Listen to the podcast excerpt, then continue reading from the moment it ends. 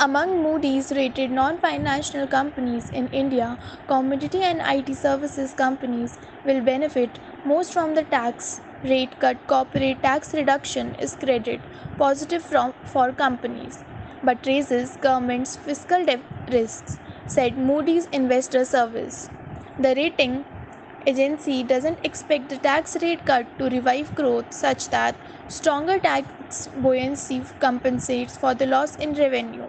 Finance Minister Nirmala, Nirmala Sitharaman on Friday announced a reduction in the base corporate tax rate to 22% from 30% as part of stimulus measures to reverse slowing economic growth.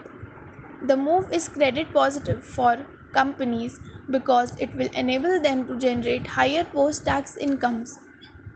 However, it is credit negative for the sovereign as it aggravates mounting risks for the government in meeting its financial deficit target, said Moody's in a statement.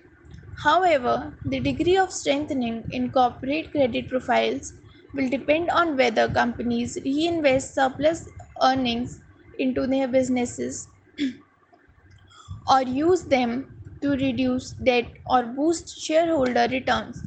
In aggregate rated non-financial companies in India reported a total pre-tax net income of about $35 billion for the fiscal year ended March 2019.